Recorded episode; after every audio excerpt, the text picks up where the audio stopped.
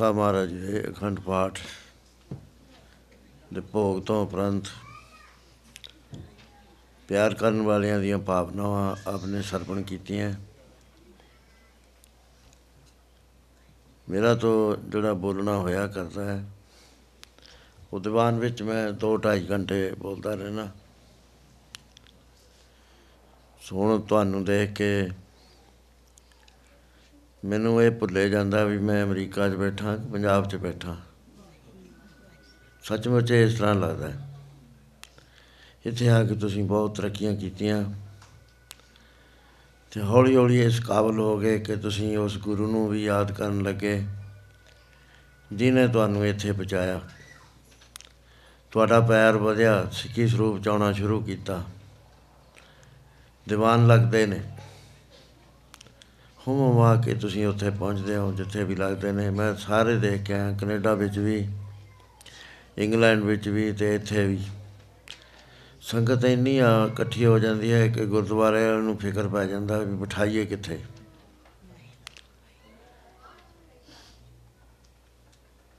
ਕਦੇ ਕੋਈ ਪ੍ਰਬੰਧ ਕੀਤਾ ਜਾਂਦਾ ਹੈ, ਕਦੇ ਲੰਗਰ ਵਿੱਚ ਟੈਲੀਵਿਜ਼ਨ ਲਾਏ ਜਾਂਦੇ ਨੇ। ਸੋ ਇਹ ਤੁਹਾਡਾ ਜਿਹੜਾ ਪਿਆਰ ਹੈ ਗੁਰਸਿੱਖੀ ਨਾਲ ਗੁਰੂ ਘਰ ਨਾਲ ਉਹ ਮੈਨੂੰ ਬਹੁਤ ਪ੍ਰਭਾਵਿਤ ਕਰਦਾ ਹੈ। ਬਾਕੀ ਤੁਸੀਂ ਇੱਥੇ ਸਰਦਾਰ ਮਹਿੰਦਰ ਸਿੰਘ ਗਿੱਲ ਦੇ ਸੱਦੇ ਤੇ ਪਹੁੰਚੇ ਹੋ। ਕੁਝ ਪਹਿਲਾਂ ਪਹੁੰਚ ਗਏ ਕੁਝ ਹੁਣ ਪਹੁੰਚ ਰਹੇ ਨੇ, ਕਿਉਂਕਿ ਦੂਰ ਹੈ ਬਹੁਤ। ਰਹਿਣ ਦੇ, ਕੀ ਰੱਖਣਾ ਹੈ? ਹੈਂ? ਵਹੀਂ ਰੱਖਣਾ ਸ਼ੁਰੂ ਕਰ। ਕਿਉਂਕਿ ਬਹੁਤ ਦੂਰ ਹੋਣ ਕਰਕੇ, ਦੂਰ ਦੂਰ ਤੋਂ ਤੁਸੀਂ ਆਉਂਦੇ ਹੋ। ਕੋਈ 150 ਮੀਲ ਤੋਂ, ਕੋਈ 200 ਮੀਲ ਤੋਂ। ਰਾਤ ਵੀ ਮੈਂ ਦੀਵਾਨ 'ਚ ਦੇਖਦਾ ਸੀ 2-200 ਮੀਲ ਤੋਂ ਸਿੰਘ ਆਏ ਹੋਏ ਸੀ। ਤੁਹਾਡੇ ਅੰਦਰ ਲਗਨ ਹੈ ਬਹੁਤ ਜ਼ਬਰਦਸਤ। ਤੁਸੀਂ ਆ ਕੇ ਗੁਰਦੁਆਰਾ ਬਣਾਏ, ਕਮੇਟੀਆਂ ਚੁਣੀਆਂ। ਉਹਨਾਂ ਕਮੇਟੀਆਂ ਦੇ ਮਨ ਵਿੱਚ ਵੀ ਹੁੰਦਾ ਹੈ ਕਿ ਕੁਝ ਠੀਕ ਤਰ੍ਹਾਂ ਦੀ ਜੋ ਬਾਤ ਹੈ ਫਿਲਾਸਫੀ ਸੰਗਤਾਂ ਨੂੰ ਸੁਣਾਈ ਜਾਵੇ।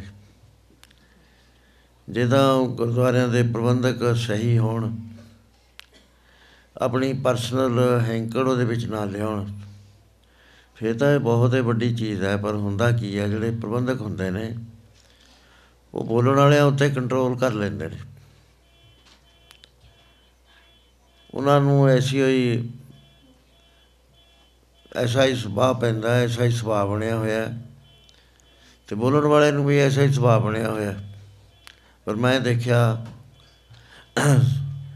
ਕਿ ਸਾਨੂੰ ਨਹੀਂ ਇਸ ਤਰ੍ਹਾਂ ਦਾ ਸੁਭਾਅ ਬਣਿਆ ਹੋਇਆ ਕਿ ਅਸੀਂ ਦੂਸਰੇ ਦੀ ਮਰਜ਼ੀ ਨਾਲ ਚੱਲੀਏ ਸੁਤੰਤਰ ਰੂਪ ਚ ਮੈਂ ਇੱਥੇ ਆਇਆ ਉਸ ਸੁਤੰਤਰ ਰੂਪ 'ਚ ਅਸੀਂ ਗੁਰੂ ਮਹਾਰਾਜ ਦਾ ਮੈਸੇਜ ਦੇਣਾ ਹੈ। ਉਹ ਜਦੋਂ ਗੁਰਦੁਆਰਿਆਂ ਵਿੱਚ ਅਸੀਂ ਜਾਂਦੇ ਆ ਉੱਥੇ ਬੜੇ ਵਾਦ ਵਿਵਾਦ ਨੇ, ਮੈਂ ਕੈਨੇਡਾ 'ਚ ਦੇਖ ਕੇ ਆਇਆ। ਇੱਥੋਂ ਮੈਂ ਸਿੱਧਾ ਜਾਰਜ ਰੂਪੜ ਗਿਆ। ਬਹੁਤ ਪ੍ਰੇਮੀ ਸੀਗੇ ਉਸ ਵੇਲੇ ਉਹ ਤੋਂ ਬਾਅਦ ਅਸੀਂ ਟੈਰਿਸ ਆ ਗਏ। ਟੈਰਿਸ ਆਏ ਹੋਏ ਸਰਦਾਰ ਮਹਿੰਦਰ ਸਿੰਘ ਤਖਰ। ਕਿਉਂ ਛੇੜੀ ਜਾਂਦਾ ਤੂੰ? ਬੜਾ ਸੋਹਣਾ ਬੋਲਦਾ ਸੀ। ਸਰਦਾਰ ਮਹਿੰਦਰ ਸਿੰਘ ਤਖਰ ਉਹ ਇੱਕ ਗੁਰਦੁਆਰੇ ਸਾਹਿਬ ਮੈਨੂੰ ਲੈ ਕੇ ਵੀ ਤੁਸੀਂ ਇੱਥੇ ਬਚਨ ਕਰਨੇ ਆ। ਸੰਗਤ ਥੋੜੀ ਸੀ, ਮੈਂ ਕਿਹਾ ਵੀ ਆਫ ਡੇਜ਼ ਨੇ। ਦੂਸਰੇ ਦਿਨ ਮੈਨੂੰ ਪਤਾ ਲੱਗ ਗਿਆ ਵੀ ਇੱਥੇ ਤਾਂ ਬੜਾ ਰੌਲਾ ਪਿਆ ਹੋਇਆ, ਕੁਰਸੀਆਂ ਦਾ ਤੇ ਤਪੜਾਂ ਦਾ। ਇਹ ਤਾਂ ਲੜਦੇ ਨੇ ਆਪਸ ਵਿੱਚ। ਔਰ ਗੁਰੂ ਗ੍ਰੰਥ ਸਾਹਿਬ ਨੂੰ ਮੱਥਾ ਤੱਕ ਟੇਕਣ ਨੂੰ ਤਿਆਰ ਨਹੀਂ ਹੈ। ਉਹ ਚੀਜ਼ਾਂ ਮੈਂ ਸਾਰੀਆਂ ਦੇਖੀਆਂ ਵੀ, ਇਹ ਤਾਂ ਬੜੀ ਹੋਰ ਤਰ੍ਹਾਂ ਦੀ ਬਾਤ ਹੋ ਰਹੀ ਹੈ। ਗੁਰੂ ਗ੍ਰੰਥ ਸਾਹਿਬ ਤਾਂ ਪੰਡੇ ਨਹੀਂ ਜਾ ਸਕਦੇ। ਤੇ ਮੈਨੂੰ ਇਹ ਵੀ ਪਤਾ ਲੱਗਿਆ ਕਿ ਉਹ ਕਹਿੰਦੇ ਨੇ ਵੀ ਜੀ, ਜਿਹੜਾ ਉੱਥੇ ਬੋਲਿਆ ਵੇ ਗੁਰਦੁਆਰੇ ਕੁਰਸੀਆਂ ਵਾਲੇ, ਉਹਨੂੰ ਅਸੀਂ ਨਹੀਂ ਬੋਲਣ ਦੇਣਾ। ਜਦ ਮੈਂ ਵੈਨਕੂਵਰ ਆਇਆ, ਉਸੇ ਦੇ ਹਿਸਾਬ ਨਾਲ ਮੈਂ ਕਿਹਾ, ਮੈਂ ਤਾਂ ਕੋਈ ਪ੍ਰੋਗਰਾਮ ਕਰਨਾ ਨਹੀਂ ਹੈ। ਇਹ ਮੇਰੇ ਨਾਲ ਸਾਰੇ ਸਹਿਮਤ ਹੋ ਗਏ, ਕਹਿੰਦੇ ਠੀਕ ਹੈ। ਪਰ ਉਹ ਸੰਗਤ ਜਿਹੜੀ ਸੀ, ਉਹ ਇੰਨੀ ਉਤਾਵਲੀ ਸੀ, ਇੰਨਾ ਉਤਸ਼ਾਹ ਸੀ ਉਹਦੇ 'ਚ ਕਿ ਮੇਰੇ ਇਸ ਗੱਲ ਦੇ ਬਾਵਜੂਦ ਕਿ ਮੈਂ ਗੁਰਦੁਆਰਾ ਸਾਹਿਬ ਨਹੀਂ ਜਾ ਰਿਹਾ, ਅੱਜ ਦੀਵਾਨ ਨਹੀਂ ਲਾਉਣਾ, ਉਹਨਾਂ ਨੇ ਸਾਰਾ ਗੁਰਦੁਆਰਾ ਸਾਹਿਬ ਭਰ ਕੇ ਪ੍ਰਬੰਧਕਾਂ ਕੋਲ ਥਾਂ ਨਾ ਰਹੇ ਤੇ ਇੱਕ ਸਵਾਲ ਕੀਤਾ ਵੀ ਕਿਉਂ ਤੁਸੀਂ ਦੀਵਾਨ ਨਹੀਂ ਲਵਾ ਰਹੇ? ਉਹ ਕਮੇਟੀ ਵਾਲੇ ਇਹਨਾਂ ਨੂੰ, ਤਰਸੇਮ ਸਿੰਘ ਉਹਨਾਂ ਨੂੰ ਫੋਨ ਕਰਦੇ ਰਹੇ, ਬੜੇ ਮੈਂ ਦੇਖਦਾ ਵੀ ਰਿਹਾ ਵੀ ਅਸੀਂ ਕਾਰ ਵਿੱਚ ਜਾਂਦੇ ਆ ਇਹਨਾਂ ਦੇ ਫੋਨ ਹੀ ਨਹੀਂ ਖਤਮ ਹੁੰਦੇ, ਇੱਕ ਫੜਦਾ ਕਦੇ, ਦੂਆ ਫੜਦਾ। ਅਖੀਰ ਉਹ ਰਾਤ ਨੂੰ ਉੱਥੇ ਪਹੁੰਚਦੇ ਨੇ। ਕਹਿਣ ਲੱਗੇ, ਜੀ, ਸਾਡੀ ਇੱਜ਼ਤ ਬਚਾਓ। ਮੈਂ ਕਿਹਾ, ਤੁਹਾਨੂੰ ਇਹ ਗੱਲਾਂ ਦੇ ਵਿੱਚ ਕਿਉਂ ਪੈਂਦੇ ਹੋ? ਤੁਸੀਂ ਇੰਨੀ ਤੰਗ ਦਿਲੀ ਦੇ ਅੰਦਰ। ਵੀ ਅਸੀਂ ਤਾਂ ਜਿੱਥੇ ਗੁਰੂ ਗ੍ਰੰਥ ਸਾਹਿਬ ਹੋਣਗੇ, ਜੇ ਮੰਦਰ ਵਿੱਚ ਵੀ ਪਏ ਆ, ਮੈਂ ਤਾਂ ਉੱਥੇ ਹੀ ਮੱਥਾ ਟੇਕਣ ਜਾਣਾ। ਜੇ ਮਸਜਿਦ ਵਾਲਿਆਂ ਨੇ ਗੁਰੂ ਸਾਹਿਬ ਬੁਲਾ ਲੇ ਉੱਥੇ ਹੀ ਮੈਂ ਜਾਣਾ। ਸਾਡੇ ਤੇ ਪਾਬੰਦੀ ਨਹੀਂ ਲੱਗ ਸਕਦੀ। ਫਿਰ ਚਾਰ ਦਿਨ ਉੱਥੇ ਪ੍ਰੋਗਰਾਮ ਹੋਇਆ, ਬਹੁਤ ਸੰਗਤ ਆਈ। ਕਿਤੇ ਬਿਠਾਉਣ ਨੂੰ ਥਾਂ ਨਾ ਰਿਹਾ। ਟੈਲੀਵਿਜ਼ਨਾਂ ਲਾਉਣੀਆਂ ਸ਼ੁਰੂ ਕਰੀਆਂ, ਲੰਗਰ ਵਿੱਚ ਵੀ ਲਾ ਦਿੱਤੀਆਂ ਗਈਆਂ। ਸੰਗਤਾਂ ਜਿੱਥੇ ਬਹੁਤ ਜ਼ਬਰਦਸਤ ਉਤਸ਼ਾਹ ਹੈ। ਉਹਦੇ ਬਾਅਦ ਮੈਂ ਅੱਗੇ ਗਿਆ ਐਡਮਿੰਟਨ। ਮੈਂ ਤਾਂ ਹੈਰਾਨ ਹੀ ਹੋ ਗਿਆ ਵੀ ਇਹ ਕਿੱਥੇ, ਸੰਗਤ ਕਿੱਥੇ ਛੁਪੀ ਬੈਠੀ ਹੈ।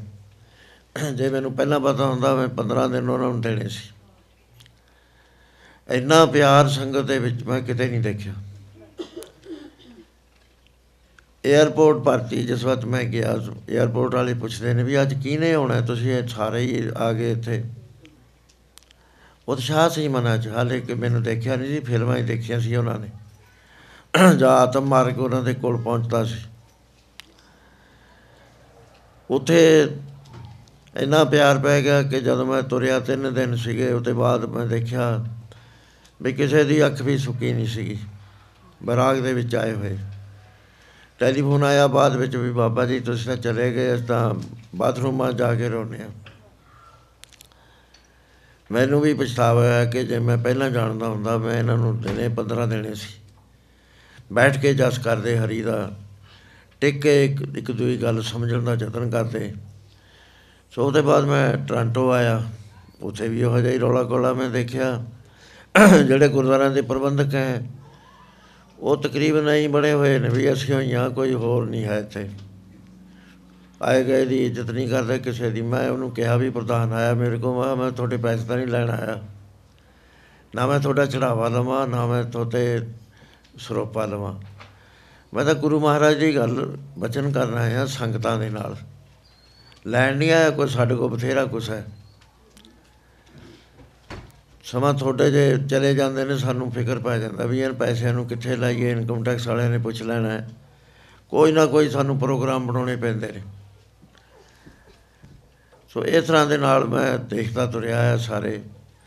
ਆ ਜਿਹੜਾ ਤੁਹਾਡਾ ਕੈਲੀਫੋਰਨੀਆ, ਇਥੇ ਵਾਹਿਗੁਰੂ ਦੀ ਬਖਸ਼ਿਸ਼ ਹੈ। ਐਲੇ ਵਾਲੇ ਬਹੁਤ ਪ੍ਰੇਮ ਵਾਲੇ ਸੀਗੇ। ਇੱਥੇ ਵੀ ਜਿਹੜੀ ਸੰਗਤ ਹੈ ਤੁਹਾਡੀ, ਇਹਨੂੰ ਬਹੁਤ ਕੁਝ ਕਰਨ ਦੀ ਲੋੜ ਹੈ। ਕਿਉਂਕਿ ਰੂਹਾਨੀ ਜਿਹੜਾ ਪਾਸਾ ਹੈ, ਉਹ ਹੋਰ ਤਰ੍ਹਾਂ ਦਾ ਹੁੰਦਾ ਜਾ ਰਿਹਾ ਬਾਦ ਬਾਦ ਵਿੱਚ ਪਿਆ ਹੋਇਆ ਤੇ ਅਸਲੀ ਚੀਜ਼ ਨਹੀਂ ਹੋ ਰਹੀ ਜਿਹੜੀ ਭਜਨ ਬੰਦਗੀ ਦੀ ਆ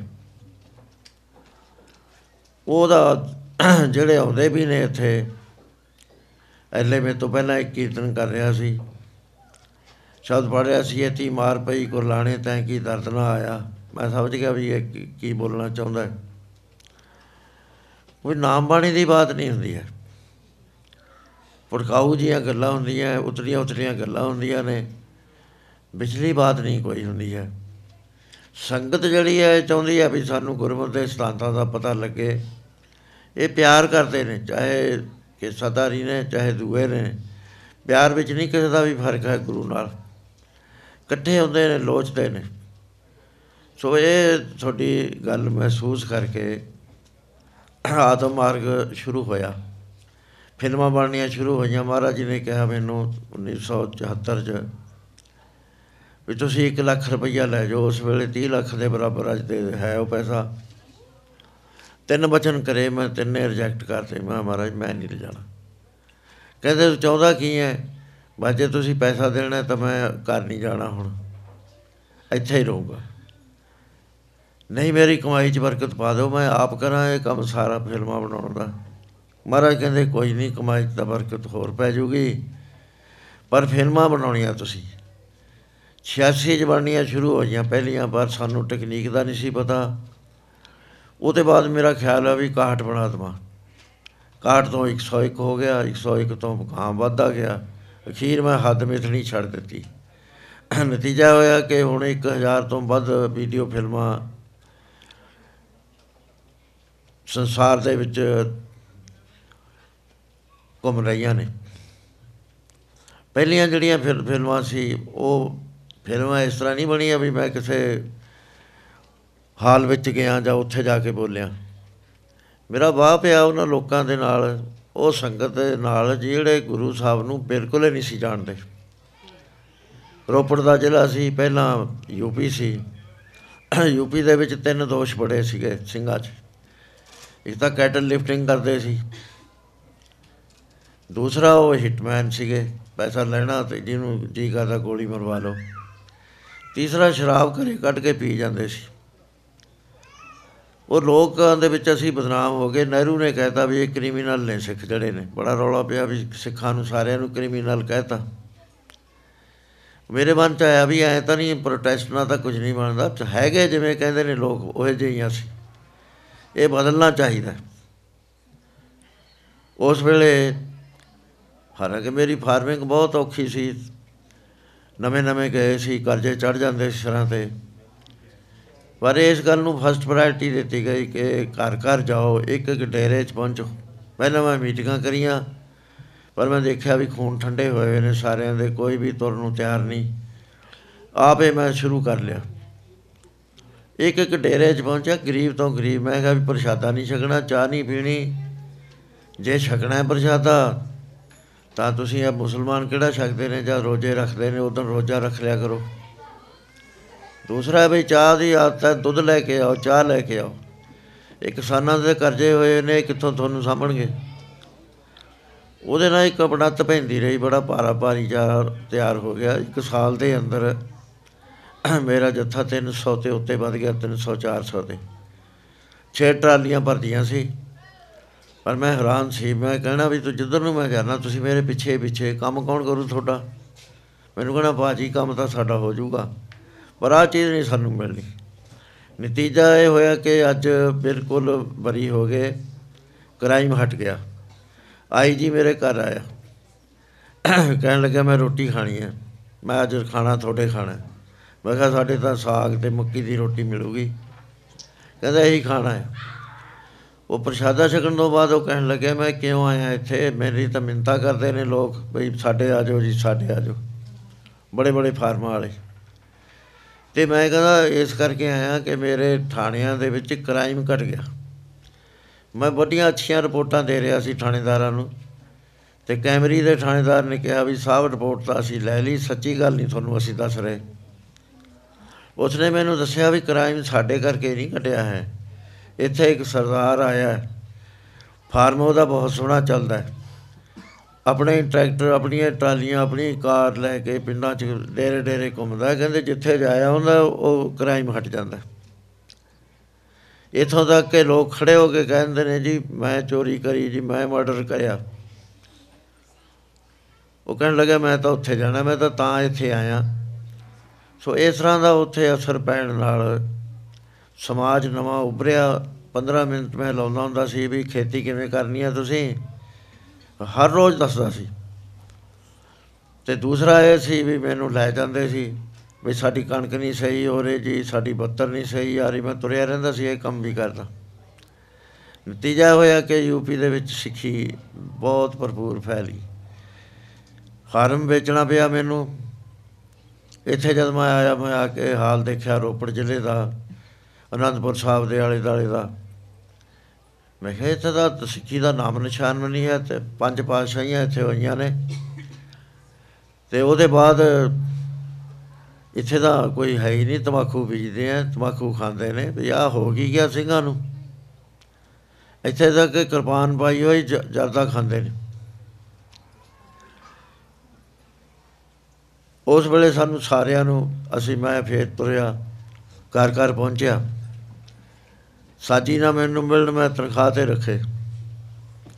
ਨਤੀਜਾ ਹੋਇਆ ਕਿ ਰੋਪੜ ਦੇ ਵਿੱਚ ਹੁਣ ਇੰਨੀ ਸਿੱਖੀ ਫੈਲੀ ਹੈ। ਆਪੇ ਹੀ ਕਹਿੰਦੇ ਨੇ ਜੀ ਸਾਨੂੰ ਪਹਿਲੇ ਨੰਬਰ ਤੇ ਲਿਆ ਤਾ। ਉਹ ਡਿਊਟੀਆਂ ਹੁੰਦੀਆਂ, ਮੇਰੇ ਕੋਈ ਪੈਸੇ ਕਮਾਉਣ ਦਾ ਨਹੀਂ ਸੀ, ਪੈਸੇ ਤਾਂ ਮੇਰੇ ਕੋਲ ਬਥੇਰੇ ਸੀਗੇ। ਹੁਣ ਵੀ ਜਿਹੜਾ ਤੁਹਾਡਾ ਜਾਂਦਾ ਹੈ, ਗੁਰੂ ਘਰ ਨੂੰ ਚਲਾ ਜਾਂਦਾ, ਸਾਡੇ ਪਰਸਨਲ ਜੇਬ 'ਚ ਨਹੀਂ ਕਿਸੇ ਦੇ ਵੀ ਪੈਂਦਾ, ਇਹ ਵੀ ਚੈਰੀਟੇਬਲ ਟਰਸਟ ਹੈ। ਆਤਮ ਮਾਰਗ ਦਾ ਵੀ ਚੈਰੀਟੇਬਲ ਟਰਸਟ ਹੈ। ਉੱਥੇ ਕੋਈ ਬੰਦਾ ਨਹੀਂ, ਕਿਸੇ ਦੀ ਜੇਬ ਨਹੀਂ ਪੈਂਦੇ, ਨਾ ਕੋਈ ਮਹਾਨਤੀ ਹੈ। ਉਹ ਜੋ ਕੁਝ ਹੁੰਦਾ ਸੰਗਤ ਵਾਸਤੇ ਹੁੰਦਾ, ਤੁਰਿਆ ਜਾ ਰਿਹਾ। ਜੇ ਕਮਰੇ ਬਣਦੇ ਆ, ਤੁਹਾਡੀ ਰਿਹਾਇਸ਼ ਵਾਸਤੇ ਨੇ। ਜੇ ਪੁਸਤਕਾਂ ਛਪਦੀਆਂ, ਤੁਹਾਡੇ ਵਾਸਤੇ ਨੇ। ਕੋਈ ਮਾਲਕ ਨਹੀਂ ਹੈ ਉਹਨਾਂ ਦਾ, ਟਰਸਟ ਹੁੰਦਾ। ਟਰਸਟ ਦੇ ਵਿੱਚ ਐਂ ਹੁੰਦਾ ਵੀ ਜਿਵੇਂ ਰੱਬੇ ਮਾਲਕ ਹੁੰਦਾ। ਕਿਉਂਕਿ ਕਿਸੇ ਦੇ ਹੱਥ ਵਿੱਚ ਕੋਈ ਚੀਜ਼ ਨਹੀਂ ਲੱਗਦੀ। ਹਿਸਾਬ ਕਿਤਾਬ ਚ ਹੁੰਦੀ ਹੈ।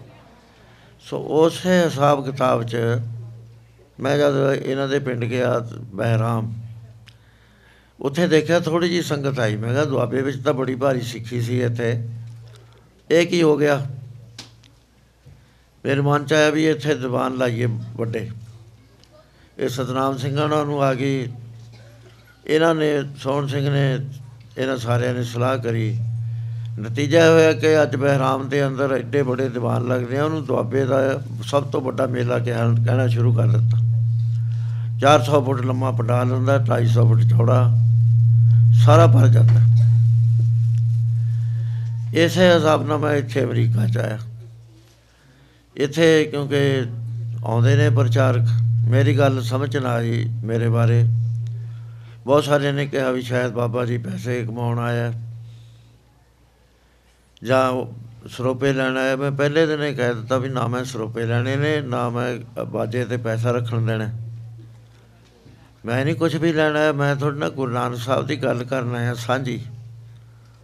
ਨਤੀਜਾ ਇਹ ਹੋਇਆ ਕਿ ਸੰਗਤ ਦੇ ਅੰਦਰ ਇੰਨਾ ਪਿਆਰ ਹੋ ਗਿਆ ਕਿ ਜਿੱਥੇ ਵੀ ਦੀਵਾਨ ਲੱਗੇ, ਚਾਹੇ ਮੈਂ ਕਿਤੇ ਚ ਗਿਆ ਉੱਥੇ ਕ- ਪਹਿਲਾਂ ਹੀ ਮੇਰੇ ਤੋਂ ਜਾਣ ਤੋਂ ਖਬਰਾਂ ਪਹੁੰਚ ਜਾਂਦੀਆਂ ਸੀ ਤੇ ਵੱਡੇ ਵੱਡੇ ਦੀਵਾਨ ਲੱਗੇ ਤੇ ਉਹਦਾ ਅਸਰ ਪਿਆ ਸਾਰੀ ਚੀਜ਼ ਦਾ। ਤੇ ਹੁਣ ਪ੍ਰਤੱਖ ਰੂਪ ਚ ਮੈਂ ਤੁਹਾਨੂੰ ਇੱਥੇ ਦੇਖ ਰਿਹਾ। ਬੜੇ ਸਿਆਣੇ ਬੰਦੇ ਨੇ। ਦੀਵਾਨਾਂ 'ਚ ਵੀ ਮੈਂ ਦੇਖਦਾ, ਬਹੁਤ ਸਿਆਣੇ ਪੜ੍ਹੇ ਲਿਖੇ ਬੰਦੇ ਆਉਂਦੇ ਨੇ ਤੇ ਗੱਲ ਸਮਝਣ ਦਾ ਯਤਨ ਕਰਦੇ ਨੇ। ਕਿਉਂਕਿ ਗੁਰੂ ਮਹਾਰਾਜ ਦੀ ਜਿਹੜੀ ਬਾਣੀ ਹੈ ਨਾ, ਉਹਨੂੰ ਸਮਝਣਾ ਸਾਨੂੰ ਚਾਹੀਦਾ, ਜਿਹੜਾ ਰਿਚੁਅਲ 'ਚ ਅਸੀਂ ਝਗੜੇ ਕਰਦੇ ਆ ਉਹ ਉਹਨਾਂ 'ਚ ਨਹੀਂ ਆਉਣਾ ਚਾਹੀਦਾ, ਉੱਚਾ ਉੱਠਣਾ ਚਾਹੀਦਾ ਵੀ ਗੁਰੂ ਮਹਾਰਾਜ ਕੀ ਕਹਿੰਦੇ ਨੇ। ਇਹਨਾਂ ਗੱਲਾਂ 'ਚ ਤਾਂ ਮੈਂ ਪਿਆ ਨਹੀਂ ਹਾਂ ਵੀ ਮੈਂ ਇਹਨਾਂ ਛੋਟੀਆਂ ਗੱਲਾਂ 'ਚ ਪਵਾਂ। ਇੱਕ ਮੈਸੇਜ ਦਿੱਤਾ ਤੁਹਾਨੂੰ ਆ ਕੇ ਵੀ ਬੰਦਗੀ ਕਰੋ, ਨਾਮ ਜਪੋ। ਇਹਦੇ ਨਾਲ ਇਹ ਚੀਜ਼ਾਂ ਹੁੰਦੀਆਂ ਨੇ, ਤੁਹਾਡਾ ਜਨਮ ਜਿਹੜਾ ਹੈ, ਐਵੇਂ ਨਾ ਚਲਿਆ ਜਾਵੇ। ਸੋ ਇਸ ਤਰ੍ਹਾਂ ਮੈਂ ਤੁਹਾਡੇ ਸਾਰੀ ਸੰਗਤਾਂ ਦਾ ਧੰਨਵਾਦੀ ਹਾਂ। ਥੋੜੇ ਦਿਨਾਂ ਦਾ ਪ੍ਰੋਗਰਾਮ ਹੋਰ ਰਹਿ ਗਿਆ। ਬਾਕੀ ਮਹਿੰਦਰ ਸਿੰਘ ਉਹਨਾਂ ਦਾ, ਇਹਨਾਂ ਬਾਰੇ ਤਾਂ ਮੈਂ ਕੁਝ ਕਹਿਣਾ ਹੀ ਨਹੀਂ। ਉਹ ਇਹਦਾ ਵਿਕਿਆ ਪਿਆ। ਸੋ ਮੈਂ ਕਹਿੰਦਾ ਵੀ ਤੇਰਾ ਕੰਮ, ਤੂੰ ਕੰਮ ਕਿਉਂ ਨਹੀਂ ਕਰਦਾ? ਜਾ ਤੂੰ ਕੰਮ ਕਰ। ਇਹ ਜੀਏ ਨਹੀਂ ਕਰਦਾ।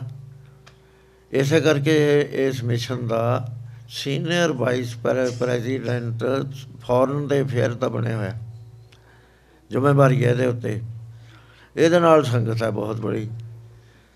ਸੋ ਤੁਸੀਂ ਜਦੋਂ ਵੀ ਇਹ ਇਕੱਠੇ ਹੁੰਨੇ ਹੋ, ਗੁਰਸਿੱਖੀ ਬਾਰੇ ਸੋਚੋ ਗੁਰੂ ਗ੍ਰੰਥ ਸਾਹਿਬ ਬਾਰੇ। ਵੀ ਗੁਰੂ ਗ੍ਰੰਥ ਸਾਹਿਬ ਕੀ ਕਹਿੰਦੇ ਨੇ? ਉਸ ਤਰ੍ਹਾਂ ਦਾ ਜੀਵਨ ਧਾਰਨ ਕਰੋ। ਫੇਰ ਤੁਹਾਨੂੰ ਗੋਰੇ ਵੀ ਉਪਰੇ ਨਹੀਂ ਲੱਗਣਗੇ। ਹਿੰਦੂ ਵੀ ਉਪਰਾ ਨਹੀਂ ਲੱਗੂਗਾ, ਸਾਰੇ ਤੁਹਾਡੇ ਕਲਾਵੇ ਚ ਆ ਜਾਣਗੇ, ਸਭੇ ਸਾਂਝੀ ਬਾਲ ਸਦਾਇਨ, ਕੋਈ ਨਾ ਦਸੈ ਬਾਰਾ ਜੀ। ਸੋ ਬਾਕੀ ਤਾਂ ਮੈਂ ਬੋਲਦਾ ਹੀ ਰਹਿਣਾ ਕਿ ਕੁਝ ਪਾਪ ਮੈਂ ਪ੍ਰਗਟ ਕਰੇ ਨੇ, ਵਾਹਿਗੁਰੂ ਜੀ ਕਾ ਖਾਲਸਾ, ਵਾਹਿਗੁਰੂ ਜੀ ਕੀ ਫਤਿਹ।